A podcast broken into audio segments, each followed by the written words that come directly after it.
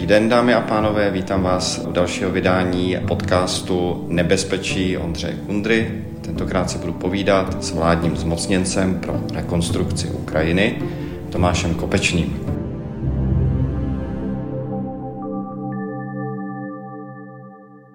Sedíme spolu na ministerstvu zahraničí. Ta funkce je úplně nová, nikdy tady v historii České republiky nebyla. Tak mě by zajímalo, pane Kopečný, co přesně vlastně děláte. Dobrý den, děkuji za pozvání. Dávám dohromady všechny informace o tom, co Česká republika a jednotlivé instituce, firmy a orgány můžou dělat ve prospěch Ukrajiny, ve prospěch obnovy Ukrajiny a samozřejmě udržení té obrané linie a obrany úspěšné Ukrajiny. A nejenom tedy informace, ale především také plány, co s tím budeme moct dělat prakticky v následujících měsících. A co to znamená, aby jsme si to představili, když dáváte dohromady všechny informace? Tahle ta kancelář, ve které sedíme, tak eh, aby jsme to přiblížili našim posluchačům a posluchačkám, je zatím úplně prázdná. Jste tu teda vy, jsem tady já, jsou tady dvě skleničky s vodou a to je tak asi všechno. Tak eh, jak tady dáváte informace dohromady, které hmm. můžou pomoct Ukrajině? Myslím, že ta alegorie vybavenosti mý kanceláře s, řekněme, přímým aparátem, se kterým pracuju, je velmi přiléhavá, ale přesto to funguje.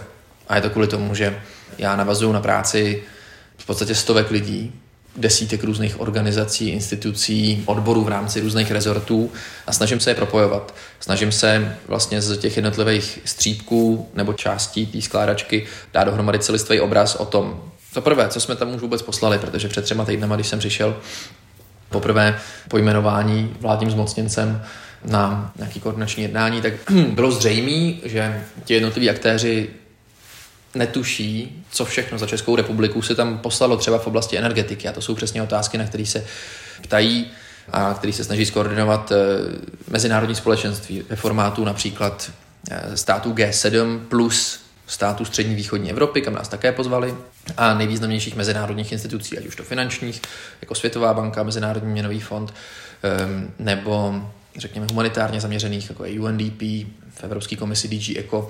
Zkrátka všechny ty instituce, které na Ukrajině něco dělají v tom globálním měřítku, se sami navzájem informují o tom, kolik tam dodali generátorů, kolik tam dodali autotransformátorů, že nějaké autotransformátory ještě někde mají, ale je to hrozně náročné na převoz, tak požádají další stát nebo nějakou organizaci, aby jim pomohla s tím převozem.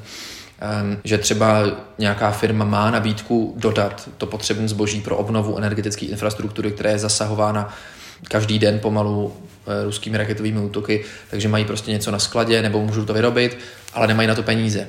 Takže vlastně ta mezinárodní koordinace slouží k tomu, aby se propojili ti aktéři, ty státy nebo organizace, které mají peníze na to a chtějí pomáhat s těmi, kteří to mohou vyrobit a dodat. Je to stejné, jako vlastně jsme řešili v té zbrojní oblasti, kterou jsem dělal do konce roku a pořád v ní pokračuju, jakkoliv tady teď tam mám ty další sektory taky. Tam třeba, myslím, dobrý příklad jsou české tanky hrazené americkými a holandskými penězi. No a přes vás teda bude, to je to, co budete koordinovat, jak vojenská pomoc eh, z další zbraně případné, tak eh, nějaké rekonstrukční práce, peníze, které budou sloužit eh, k obnově nějakých poničených částí Ukrajiny, tak zároveň budete nějakým způsobem jako zastřešovat jako nějaké geopolitické otázky. Takže vlastně všechno, co se týká pomoci Ukrajiny, to poteče přes vás teda. Ano, ale jenom zde potrhnu, že moje role je koordinační. A jsem rád, že jsem nepřišel k prázdné tabuli. Přišel jsem jenom k tabuli, kde prostě, jak jsem říkal, ten obraz je roztrkaný do různých koutů. Týká se to jak tedy těch vládních částí, na různé rezorty nebo i v rám, odbory v rámci rezortů, jako ministerstvo zahraničí, ministerstvo průmyslu a obchodu, ale také ministerstvo zemědělství na úřadě vlády.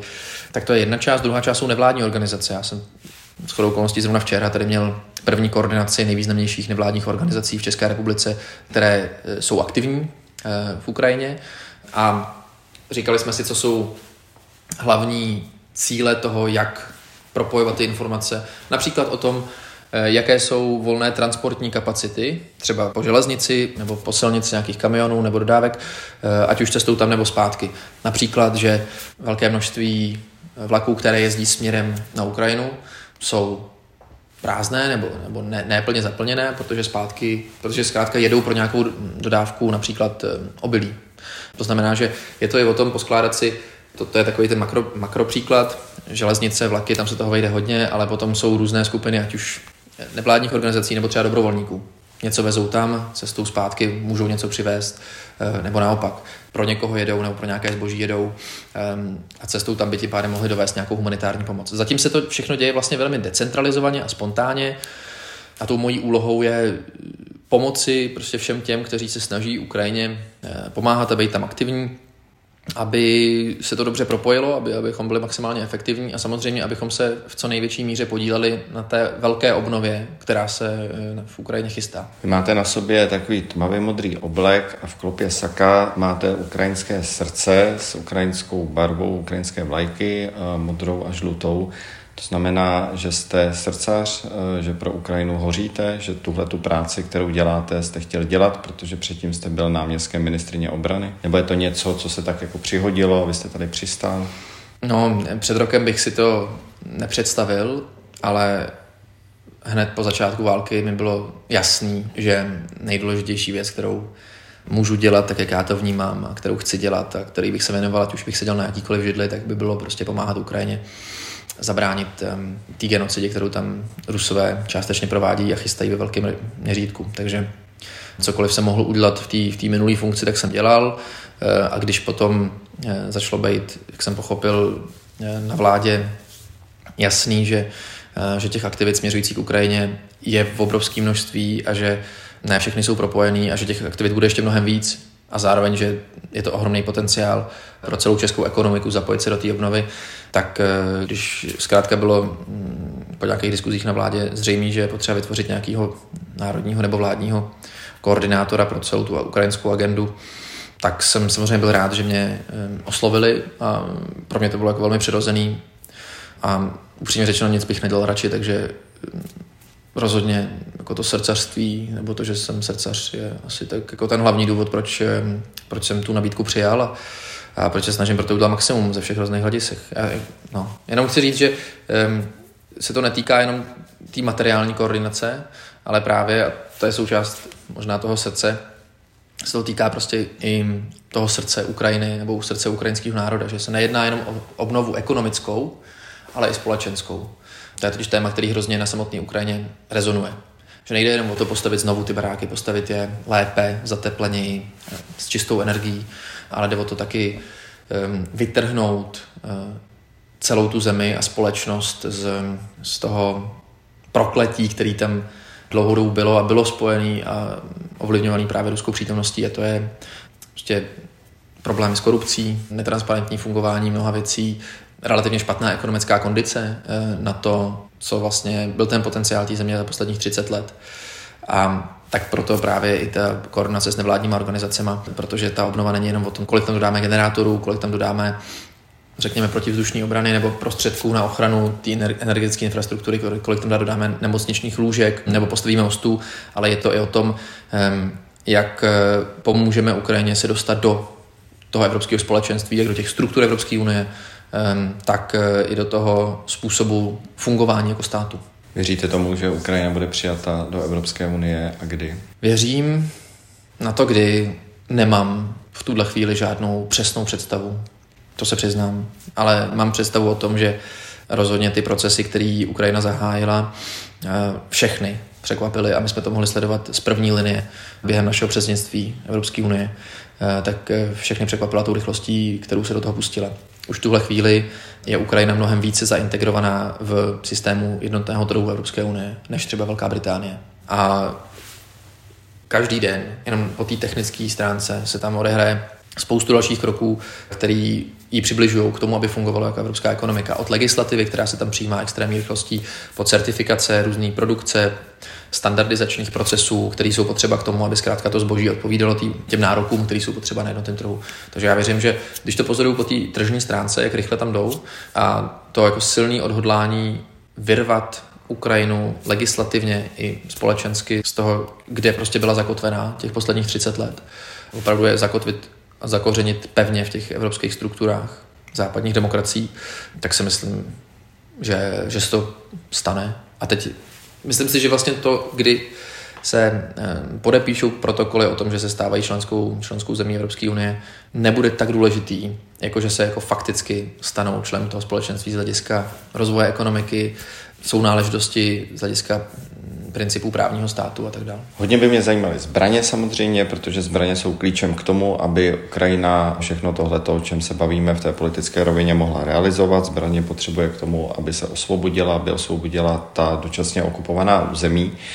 Člověk si tak jako laicky řekne, když o tom moc neví, že eh, ty zbraně, které se dodávaly z České republiky, takže většina těch věcí šla vlastně ze skladů České armády.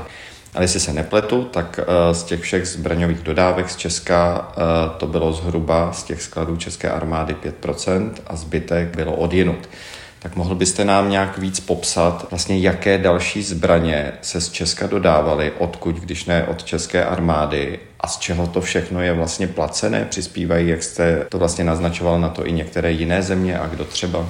Tak já začnu od konce, eh, protože to je vlastně to nejdůležitější. To, že se téměř veškerá výrobní kapacita v oblasti vojenského materiálu, tedy obraného průmyslu, napnula směrem k dodávkám na Ukrajinu, bylo samozřejmě dané i tím, že jsme eh, s těmi firmami mluvili. A oni prostě pochopili, že to je pro Českou republiku eh, zásadní bezpečnostní zájem, abychom eh, i my byli bezpečí, tedy aby se Ukrajina ubránila. Ale jsou to pořád firmy. To znamená, že zaměstnávají lidi, kteří musí platit výplatu. Finální produkt je výsledkem desítek, desítek na listovek Eh, dodávek v rámci subdodavatelského řetězce. To všechno stojí peníze, takže prostě musí to být na, kon, na, na bázi kontraktu nebo na komerční bázi. Už od těch prvních týdnů no spíš dnů, jsme byli v intenzivním kontaktu s několika nejvýznamnějšími aliančními partnery a přirozeně taky s ukrajinskou vládou. A vlastně díky tomu se nám dařilo eh, velmi rychle začít nakupovat výrazné množství toho vojenského materiálu, který tam postupně se dodává. Zásadním impulzem ale na tom začátku bylo, že se nám eh, vlastně podařilo ukázat ty dobrý příklady, že zkrátka, když někdo pošle peníze, nějaký firmě podepíše s ní kontrakt, jako to dělalo právě ukrajinský ministerstvo obrany skrz ukrajinskou ambasádu za peníze, které jsme tady vybrali díky té sbírce během prvních pěti týdnů, cirka miliarda korun. Um, tak díky tomu, že jsme vlastně ukázali Američanům, Britům, Holandianům, především Ukrajincům samotným, že to funguje, eh, že zkrátka tady ty kapacity jsou, že, že ty peníze se nestrácí po cestě, tak se postupně vytvořil vlastně celý takový koordinační mechanismus, eh, ve kterém my tady hostíme samozřejmě technické inspekce z těch států, které to třeba chtějí zaplatit a oni si musí prohlídnout tu produkci, musí prostě říct, OK, to je to, co chceme, eh, musí se seznámit eh, s majiteli a managementem těch firm, aby věděli prostě s kým jednají, protože to jsou samozřejmě eh, peníze z kapes daňových poplatníků těch zemí. Ehm, já tady zmíním jenom ty dvě, které chtěli, aby byly zmíněny z těch třetích stran, a to jsou Spojené státy americké a Holandsko, kde jsme s nimi intenzivně několik měsíců jednali právě o tom, co tady jsou za možnosti. Eh, souviselo to i s tím, že ty kapacity jsme se museli domluvit a to opět byla společná práce. Třeba s těmi odběrateli, kteří to původně měli dostat. Jo, u těch tanků T-72 to nebylo, že by tady leželi na skladě a čekali do, do listopadu, že by si třeba někdo objednal.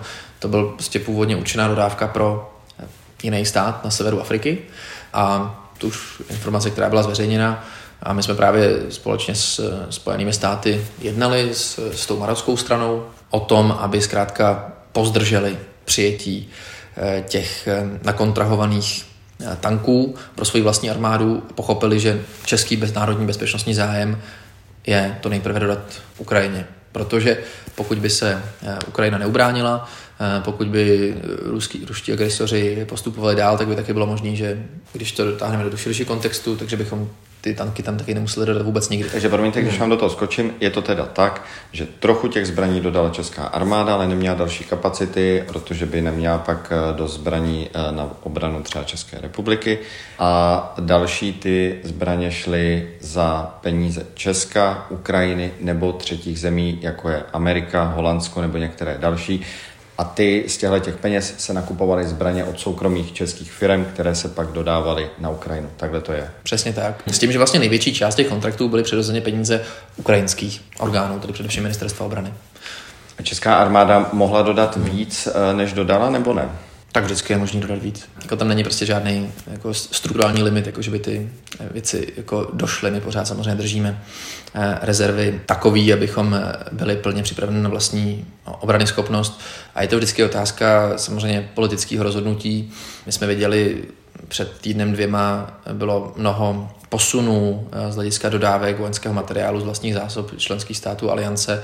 Vznik, vznikla tady takzvaně tanková koalice, především donorů tanků, tedy Leopard, potom co kancléř Scholz se rozhodl že tedy eh, uvolní tu možnost eh, těch dodávek, ale viděli jsme třeba Estonsko, který prostě darovalo všechny své houfnice, ne z rezerv, ale z aktivního používání pro ukrajinskou obranu. A to se bavíme o státu, který v těch ruských plánech jako naprosto zjevně je jako číslo dva nebo tři další případní agrese. A to my bychom měli z vašeho pohledu něco takového taky udělat? V tuhle chvíli si myslím, že Česká republika právě díky tomu, že využívá veškeré ty možnosti, jak tedy eh, těch armádních dodávek, tak, eh, tak těch soukromých, tak eh, toho opravdu dělá hodně.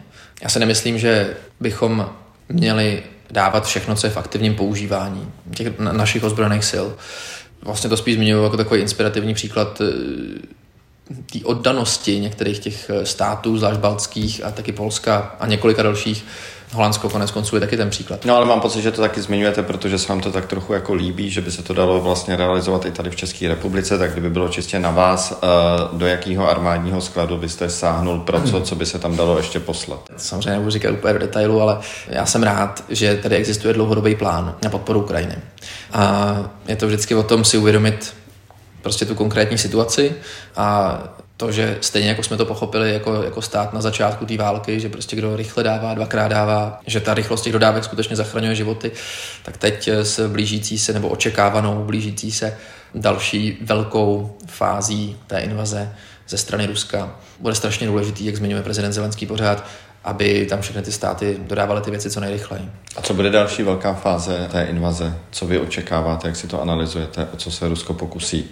Eh, jakkoliv ty úspěchy jsou jenom částečný a vykoupený na naše poměry a z našeho hlediska neuvěřitelnýma lidskýma ztrátama, to, že prostě místo těžké bojové techniky Rusko tě radši ztrácí tisíce lidí každý týden, tak eh, prostě je faktem, že eh, jako ukrajinský protiofenzívy se už několik měsíců nedějí. Ukrajina je těžce zasahována právě ztrátou té energetické infrastruktury a je také v defenzivě z hlediska vojenských operací. A to je něco, co hrdinství a vojenský umění nedokáže samo zvrátit. Je to prostě o té technice a o posílení těch kapacit. A kde si myslíte, že se Rusko pokusí o tu protiofenzivu? Co tak jako očekáváte, když um, mluvíte o velký možný protiofenzivě? Tak já očekávám ty směry, ve kterých už teď dosahují těch dílčích úspěchů. Soledár, Bachmut, to znamená dokončení toho plánu té Doněcké Luhanské oblasti. Záporoží je v posledních týdnech masivně posilováno, záporožská vojska protože je to právě záporoží, který je klíčem k tomu, aby byl udržitelný Krym jako takový. Z hlediska zásobování. Jako ruská vojska záporoží jsou posilována. Výrazně.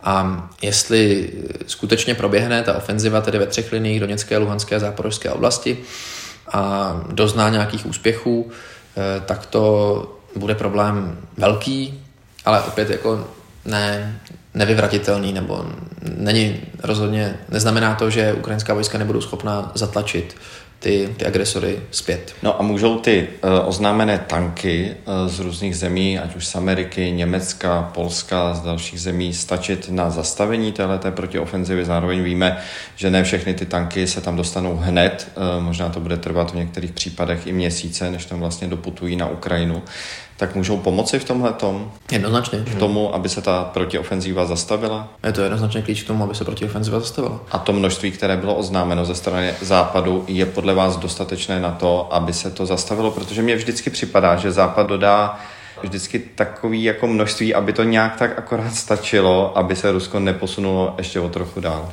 Ta časová linka v těch dodávkách je tím klíčovým parametrem. Prostě proč se já jsem na to strašně rád, ale proč to rozhodnutí padlo až v lednu 2023? Ty tanky se nevyrobily za posledních 11 měsíců. Prostě v momentě, kdyby tohle to rozhodnutí padlo aspoň tři měsíce předtím, tak, tak prostě ta situace okolo těch e, klíčových liní, které jsem zmiňoval, je úplně jiná. A jak si odpovídáte na tu otázku, proč? Je to otázka, jak já to vnímám především v těch hlavních městech, těch největších zemí, budování určitého konsenzu politického na tom, co má být ten další krok. A jakkoliv, eh, zrovna já mám rád ten příklad toho, že prostě Česká republika ukazovala všem, že dodávky tanků z hlediska eskalace toho konfliktu neznamenají opravdu pro Rusy vůbec nic, tak prostě ten strach z eskalace pořád je hluboce zakořeněn, jak v DC, tak v Berlíně a v dalších místech. V některých případech už je to otázka spíš logistiky, v některých případech je to pořád otázka politické vůle. Proč to nebylo před třemi měsíci jako, no to zní hrozně hloupě, ale jako fakt je ten, že prostě t, t, z hlediska toho rozhodovacího procesu v těch hlavních městech, těch nejvýznamnějších aliančních států, ta doba ještě tehdy nenazrála. Je to vždycky kus pokusu. A taky, jako proč ta doba nazrála zrovna teď? Protože bylo to jako v tomhle velký kredit Polsku. A Polsko to říká, je dobrý, aby to o něm říkali ostatní státy. Bylo to díky prostě tlaku Polska, samozřejmě těch like-minded zemí, které ovšem neměly ty leopardy, takže spíš jako to, ta vůči role byla v Polsku, který prostě říkalo, jako my se nemůžeme dívat na to, jak naši ukrajinští bratři tam umírají jenom kvůli tomu, že vy prostě nechcete povolit nějakou licenci tanků, které jsou stejně naše. Tady jenom připomeňme, že Německo musí souhlasit, nebo mělo souhlasit podle těch hmm. pravidel uh, že tanky, které jsou dodané německé do jiných zemí, jako je Polsko, hmm. tak muselo vydávat souhlas k tomu, aby se mohly vyvést třeba na Ukrajinu a Polsko, jak říkáte, tedy říkalo, eh, když nám tu licenci neudělá, hmm. nedáte, tak my to stejně vyvezeme. To je ten tlak. Přesně tak. A takhle explicitně to neříkali ty ostatní státy, ale myšlenkově na tom byly velmi podobně. Jako prostě Holandsko takovýhle krok neudělá. Polsko, který jako obecně ten respekt k nějakým řekněme, evropským regulím, jak eh, vidíme poslední roky v debatě o právním státu, nezávislosti justice, což jsou ty negativní příklady, ale prostě Polsko si vždycky um, jede mnohem víc uh, na tu linku prostě národních zájmů a národní bezpečnosti, než na ohled k nějakým kolektivním pravidlům.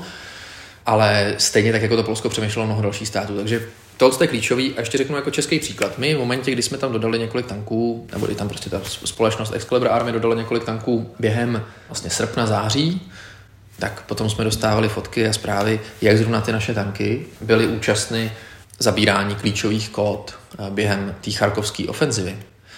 To byly jednotky tanků, které udělali ohromný rozdíl, protože to byl nějaký moment překvapení.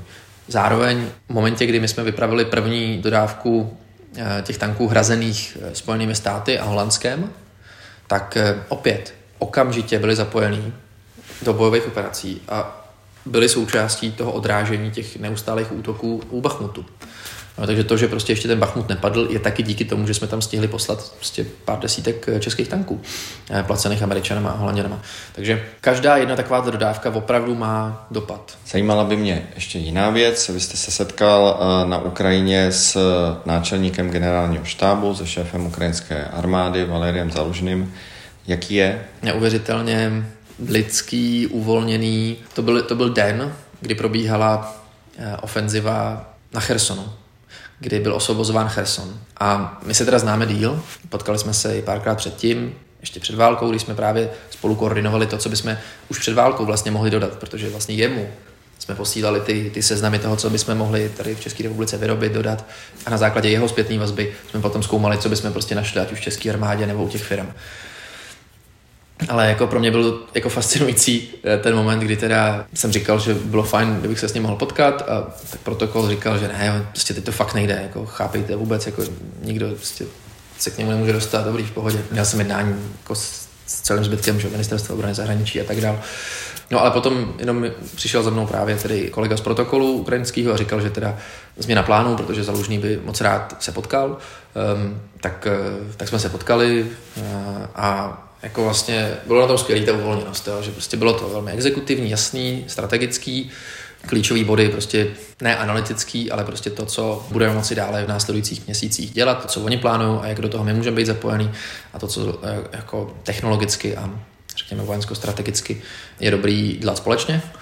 A, a přitom všem to bylo hrozně uvolněný. Takže jestli bych potom jedno, jedno slovo, tak uvolněnost. Že v době, kdy to opravdu bylo napětí cítit na každém meetingu, kdy konečně prostě Černobájevka a na další města byly postupně osvobozovaný, kdy ukrajinský vojáci vkráčeli do Chersonu a nevěděli, kolik tam bude na, jako schovaných specnazáků a tedy speciálních ruských jednotek jako diverzantů, kolik tam bude našlapných min a bomb.